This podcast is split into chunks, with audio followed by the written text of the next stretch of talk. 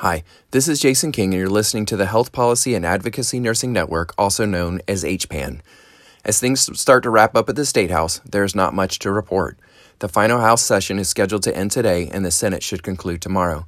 This will then take us to the conference committees. I'd like to share a brief update of where we stand.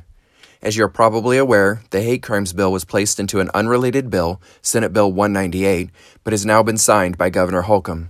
This bill still carries a lot of controversy. The bill now holds defendants to stronger potential penalty if the crime was motivated by the victim's color, creed, disability, national origin, race, religion, or sexual orientation. This language is not new as it points to an existing Indiana code. The controversy lies in the fact that many still not, do not see this as a comprehensive list because it leaves off age, sex, ancestry, and gender identity. Regardless of the position, the hate crimes bill becomes law on July 1st. Senate Bill 394, which was the APRN bill, had failed to receive the needed votes to pass out of the House and is effectively dead. The Coalition of Advanced Practice Nurses of Indiana, otherwise known as CAPNI, has championed this effort. This group worked very hard to educate the legislators and the general public. I know that they will now switch their efforts to prepare to introduce this topic in 2020. House Bill 1275 originally required hospitals to implement evidence based sepsis protocols regarding recognition, treatment, and staff training. The bill was amended to form a task force to create guidelines for a variety of settings, both community based and in healthcare facilities. On April 10th, the House concurred with the Senate amendments which exempted pediatric and psychiatric hospitals, sending the bill to the governor. The Perinatal Care Bill, House Bill 1007, requires the State Department of Health to establish a perinatal navigator program.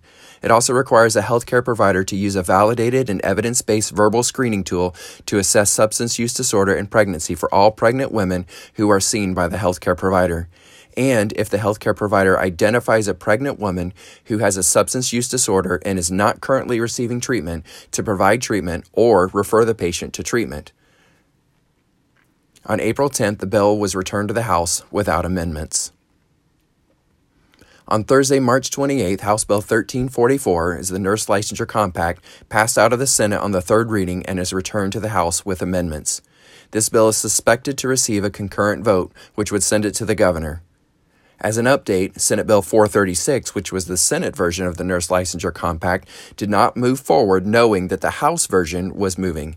Instead, this bill was stripped of its original language and became a quote catch all for a variety of different topics, including the veterinary nurse language, that would require the Board of Veterinary Medical Examiners to study the regulation of veterinary technicians.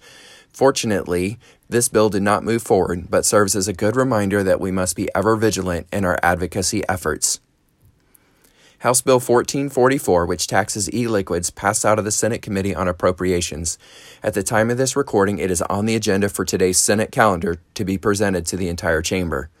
The most recent version of the bill would impose a tax on electronic cigarettes that contain nicotine at a rate of 4 cents per fluid milliliter of consumable materials, instead, taking into consideration a 24% tax of retail price.